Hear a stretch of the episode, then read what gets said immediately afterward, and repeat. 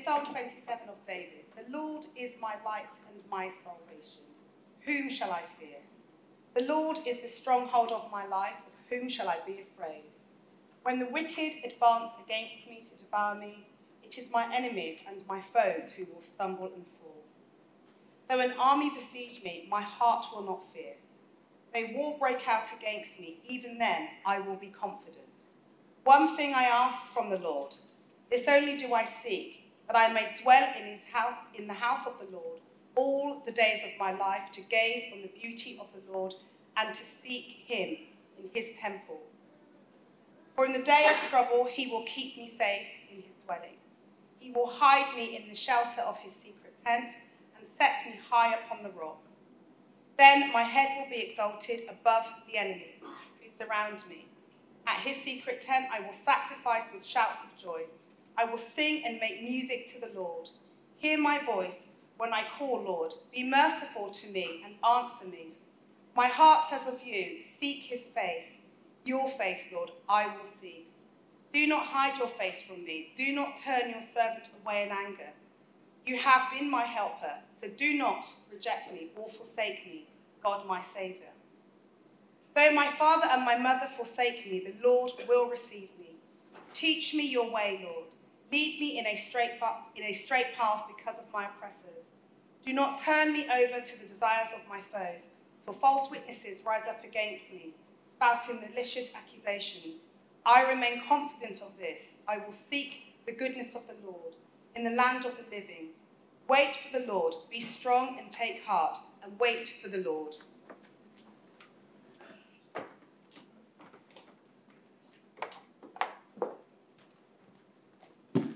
Welcome to Vaughan Roberts.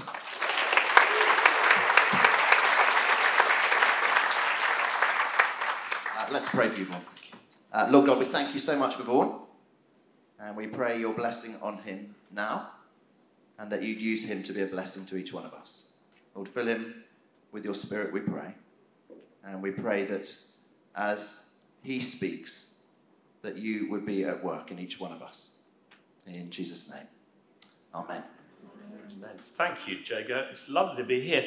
I've known this church from afar for quite a while, so I look around and I see various familiar faces. Sadly, I don't see my niece and her husband who come to HTC and decided that this was the perfect weekend to go for a wedding somewhere else, so they're not here. Thank you for having me. Years ago, I was at school with a friend, and we were very close. But you know what it is with school, we just lost touch. And somehow he heard that I'd become a vicar. When I was at school, I was always going to be a lawyer. And he heard I'd become a vicar, he heard I was in Oxford, and by this stage, he was making a lot of money as an investor in the mining industry.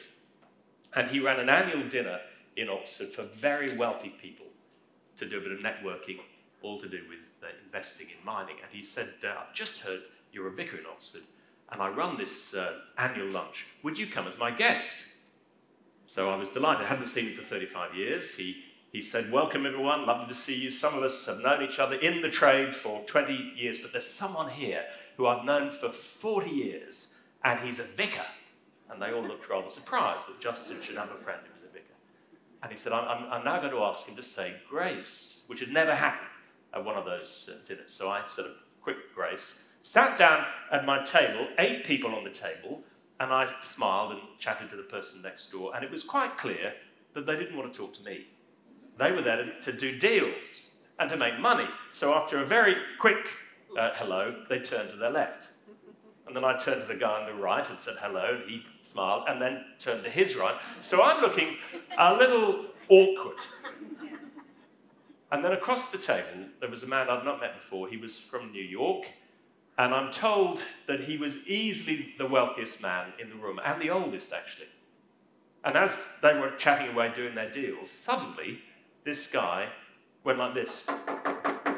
Guys, we're talking about things that don't matter.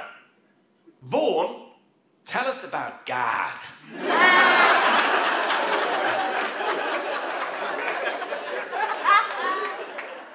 Now, that's what we call in the trade an opportunity. So often we talk about things that don't really matter. Fun things, nice things, good things, but don't really matter. And this weekend, there's a chance to get off the business of life, to focus on things that really, really matter. Refreshing. The heart. It's hard to think of anything that matters more than that. So let me ask you right at the beginning, how is your heart? When I first got an iPhone, I got all excited and I ended up having about 500 apps. You know how it goes, and then you get rid of most of them. And one of the apps was a cardiograph. And it's amazing. You just put your finger on the camera function, press a button, and a little bit later, it tells you what your heart rate is. And mine said 48. I didn't know if that was good or bad, so I looked on Wikipedia or whatever it was, and it said to me these precise words. Average heart rate is somewhere between about 70 and 90. But then it said, highly conditioned athletes sometimes have a heart rate even below 60. 48. I was once speaking, saying this exact thing, and there on the back row I saw a friend who used to be in our congregation who was an Olympic oarsman. And I said, "Rich, what's your heartbeat?" And he said 33, which I think is the medical definition of death. So how's your heartbeat? And I'm not talking here so much, actually, about your physical heartbeat, because in the Bible, the heart is the control center of the human personality. We talk about the heart, we talk about the emotions and the feelings. Actually, in biblical thought, the feelings, that's the bowels. You can imagine the Valentine's cards of the Hebrew world. Darling, your bowels. You move my bowels. You know. The heart in biblical thought is the parliament of your life. It's what drives you. It's where you make the decisions that control the direction you travel through life. It's not just the way you think, although that's included. It's what you give ultimate focus to. So how's your heart? We're going to look at Psalm 27, because here we have the heartbeat of a godly man. And as we look at the heartbeat of this godly man, the question will be, does my heart beat like this? 3 marks of a spiritually healthy heart: security, satisfaction, and struggle. First, security. We're looking at the first 3 verses. It begins, "The Lord is my light and my salvation. Whom shall I fear? The Lord is the stronghold of my life. Of whom shall I be afraid?"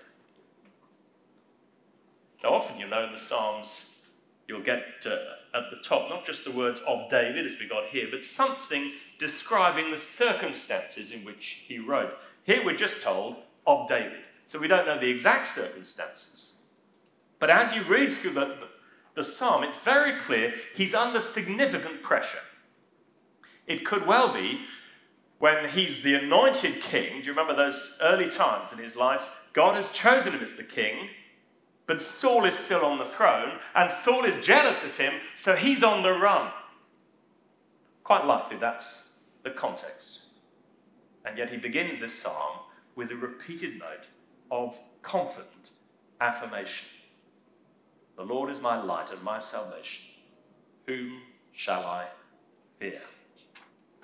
He's not just reminding himself of general truths. God's great, God is in control. He applies them to himself. God is my light, my salvation, my stronghold. And all who trust in Christ can say exactly the same. Which means we needn't quiver when confronted with the powers of evil or the hidden dangers of darkness. Christ is our light. We needn't quake at the prospect of death or of judgment or the horrors of hell. Christ is our salvation. We needn't fear the unknown. or any circumstance that in our imaginations threatens to overwhelm us. Christ is far stronger than any rival power. He is in us and for us, and we are in him. He is our stronghold. We couldn't be more secure. So let me ask you, what's your biggest fear? You know, that moment in the middle of the night, and somehow feelings are so much stronger when you wake in the middle of the night. What are you most afraid of? And in a group this size, there'll be a whole variety of different things that might come into your mind. And I can pretty much guarantee that behind each of those fears lurks an idol. Tim Keller's book's been mentioned, Counterfeit Idols. The human heart is designed to worship. God created our hearts so that we're not self-sufficient. That the heart is like a heat-seeking missile looking for something to latch onto. And we're designed to worship God, but if we don't worship him, we will worship something else, something that's promising security. Behind that fear, maybe there's an idol lurking, saying, oh, well, I'll deal with that fear. For some of you, it's fear of failure. I live and work in Oxford. We're right in the heart of the city. Many university students come to our church. And fascinating, lots of them have never failed at anything in their lives. And you'd think that would give them confidence as they face the future. Actually, those who've never failed in their lives, I've found, are more terrified of failure than those who are very used to failure. It's unthinkable that they should do anything but the best. If our identity and self-worth is bound up by our achievements and our success, the result is we'll be driven individuals. And we're always prone to overwork and to overstress, which ironically makes it less likely that we'll achieve the goals we long to, because we'll be crippled by that anxiety sooner or later. Idols promise great security, but they end up leaving us insecure. For others, it's the fear of loneliness. You're so eager to please that you're never sure you've done enough. So after every conversation, just going through that conversation and thinking, oh no, I can't believe I said that. What on earth did they think of me? So an event like this is quite a stressful occasion because you want people to like you. It's easy to play through and wonder, do they really like me? And they seem to be so friendly. But is that just a front? What do they really think of me? And if that fear drives me, if the idol I'm looking to is friendship and finding meaning through you liking me, I'll be over-demanding, emotionally manipulating in my relationships because you must like me. I need you to like me. The irony is that'll mean that I end up driving you away. I'm less likely to get the thing that I most want, which is your affection. For others, it's the fear of being unattractive. And when I began in ministry, that was predominantly a female fear. I think now it's pretty much equal, because both women and men are so used to looking at images of beautiful people. This is what you should look like. And all of us feel we're not as we should be.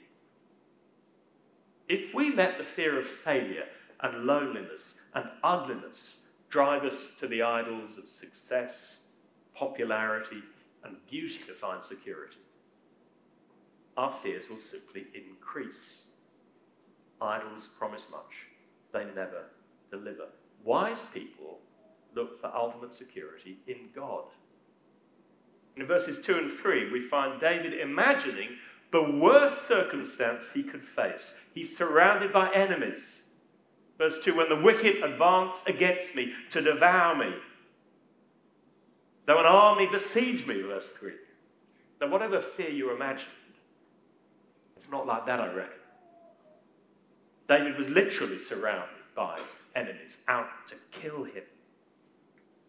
But he says, even then, my heart will not fear. Verse 3, even then will I be confident. That's not because of his great strength of character. It's because of his God. He believed that God was powerful and loving by light, by salvation, by stronghold. Well, let the truths that David clings to fill your own hearts with confidence and calm your fears.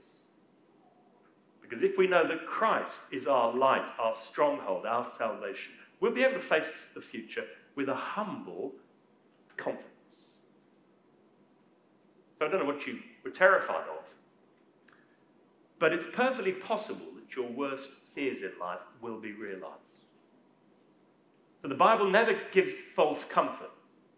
It doesn't say, if you trust in Jesus and really trust in him, you'll pass all your exams. If you trust in Jesus and really trust in him, everyone will like you. If you trust in Jesus and really trust in him, you'll never get really sick. The Bible never gives those kind of promises. So dare I say it, you might fail that exam. You might never meet that special person. You might have an accident that disfigures you. Your loved ones might leave you or die. You might lose your job, your health, your mind, but you will never lose your God. He will never leave you nor forsake you. That truth fill our hearts with security. Does your heart beat like that? Security. Next. Satisfaction. Verses 4-6. One thing I ask from the Lord, verse 4. One thing. Wouldn't it be marvellous just to be told, look, you can have anything you like, what you want. One thing. I'm very shallow. So instinctively, I love sport. Instinctively, I've often dreamt of what I'd really love. I was at Lord's on... when was it? Thursday. That was a good day for English cricket. Bad the other 2 days. What I've always wanted is to score a century for England at Lord's against the Australians. But I'd sort of bubble that one thing into a sporting year. So a century at Lord's against the Australians. I'd like to win Wimbledon in the same year. I'd like to win the Open Golf at St Andrews. And I'd like to score a try for Wales against England at Twickenham. That'd be a good year, wouldn't it? It'd be a great year. What would you ask? One thing. Now bear in mind where David was. He's on the run, very likely. His life is in danger. At the very least, you'd think he might say, one thing I ask, Lord, would you just take this trouble away from me? A perfectly understandable prayer. But look what he actually says, verse 4. One thing I ask from the Lord, this only do I seek, that I may dwell in the house of the Lord all the days of my life. The great longing of his heart is to enjoy deep, conscious communion with God, that he might meditate on his glorious qualities, delight in him, and worship him. Have you come to realize that no one and nothing is more beautiful than God, Father, Son, and Holy Spirit? If you've begun to recognize that, that is a sure sign of the work of the Holy Spirit in your heart. So those who are unconverted may find God awesome, frightening, but not delightful, beautiful. Those who are unconverted may get excited about what God could give them. Forgiveness, place in heaven. They never get excited about God himself. By the Spirit that we marvel at God's perfect qualities. These extraordinary combinations you find in God. His holiness, absolute moral perfection, and yet his mercy. He loves sinners like you and me. His greatness. He made the stars also, and yet his condescension. Even the hairs of your head and numbered. He cares about little me and little you. His justice, He judges the world with truth and righteousness. And yet his amazing love in sending his son to take that justice for us, that we can be forgiven. It's at the cross that God's qualities are revealed most profoundly. We're going to spend eternity praising God for the beauty of his character. Think of some of the songs of heaven. Holy, holy, holy is the Lord God Almighty. Worthy is the Lamb who was slain. And David says, effectively, I don't want to wait to heaven to be delighting in you. I want to do this now. I want to marvel at your perfection. And he's not just wanting a deeper philosophical grasp of the attributes of God or a fuller knowledge of the contents of Scripture so he can tick another book off. He wants to delight in his heart the beauty of God. And can I say that is the key to the Christian life? It's the key to holiness. One writer I've found very helpful is Tim Chester, who wrote a book called You Can Change. And maybe there's some here thinking, I'm not sure I even can change. Those patterns that keep dragging me back, I don't think I can change. And Tim, beautifully speaking from the Scripture, says you can change. He says the root of all our behaviour and emotions is the heart, what it trusts and what it treasures. In other words, where it looks to for security and satisfaction. See, why do I keep on sinning? Because at that moment, some idol has captured my heart. And I've become persuaded that pleasing that idol, whether it's pleasure or popularity or success, whatever it might be, will give me greater satisfaction than pleasing God. So I do the wrong thing. And if we're to stop that pattern of ongoing sin, God doesn't come to us with a stick marked law.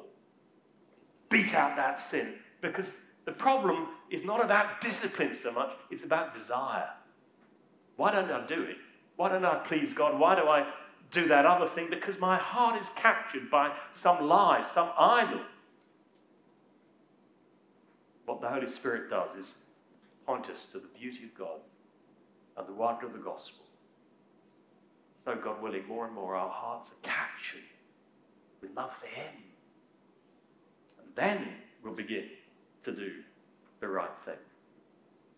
There was a teenager, and the parents were distraught because the teenager spent all his time on computer games. They couldn't stop him.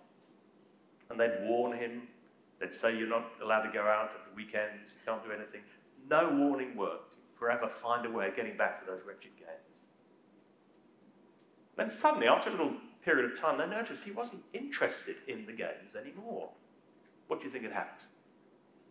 He'd met a girl.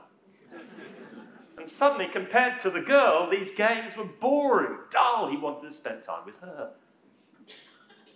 So it is. Our hearts are captured by some idol. We keep on doing the wrong thing.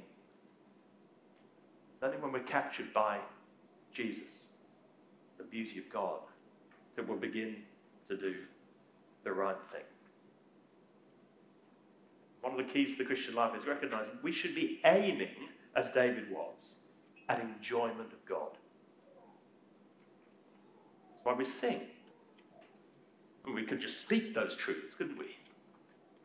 But we're singing because, God willing, the music will help us to embrace and engage with those truths at a deeper way. It's not emotionalism. Emotionalism is if you don't even notice the words you're singing. It's just the music that does it to you.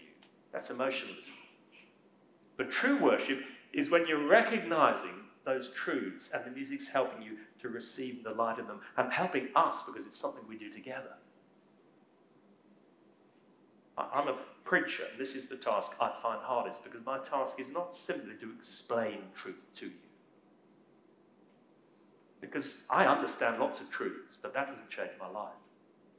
It's when those truths hit the heart. So I'm seeking not just to explain, but to exhort and encourage that you might delight in these. I can't do that. But I'm praying the Holy Spirit will grip us with the wonder of these truths, that we delight in God.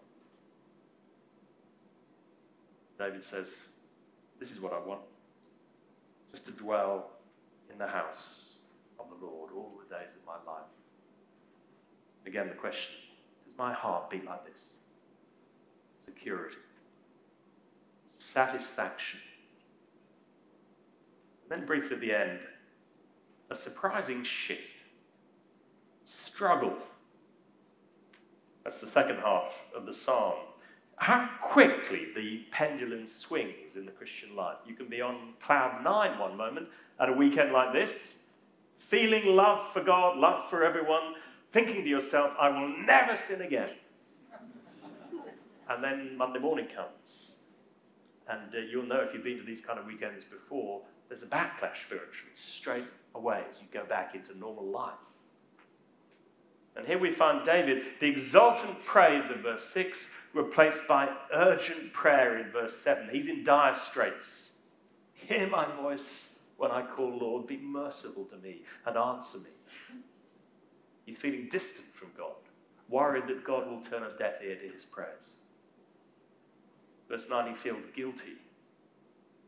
Don't hide your face from me. Don't turn your servant away in anger. Verse 12, he feels pressurized, surrounded by enemies. He pleads, don't hand me over to the desire of my foes. So the Christian life is an ongoing battle. You can have a sense of security and satisfaction one moment, but that doesn't move you into some new plane, so you never struggle. At times, we will face very challenging circumstances indeed, and I've no doubt that for some of you, that's exactly what you're experiencing right now. And you look happy enough and you chat away, but there's something in your heart. It may be because of your own sin. You've sunk very low. You're thinking to yourself, if they knew what I've been thinking and doing this last week or last month, they wouldn't want to talk to me. Or maybe another sin that has deeply affected you. Difficulties at work or in your family or in your health. Life's a struggle. And of course, whenever life's a struggle, Satan comes and just speaks to us in our hearts and offers a shortcut out of the crisis. Go on, just go along with everyone else. You're feeling a bit weird, a bit different. Just do what they do.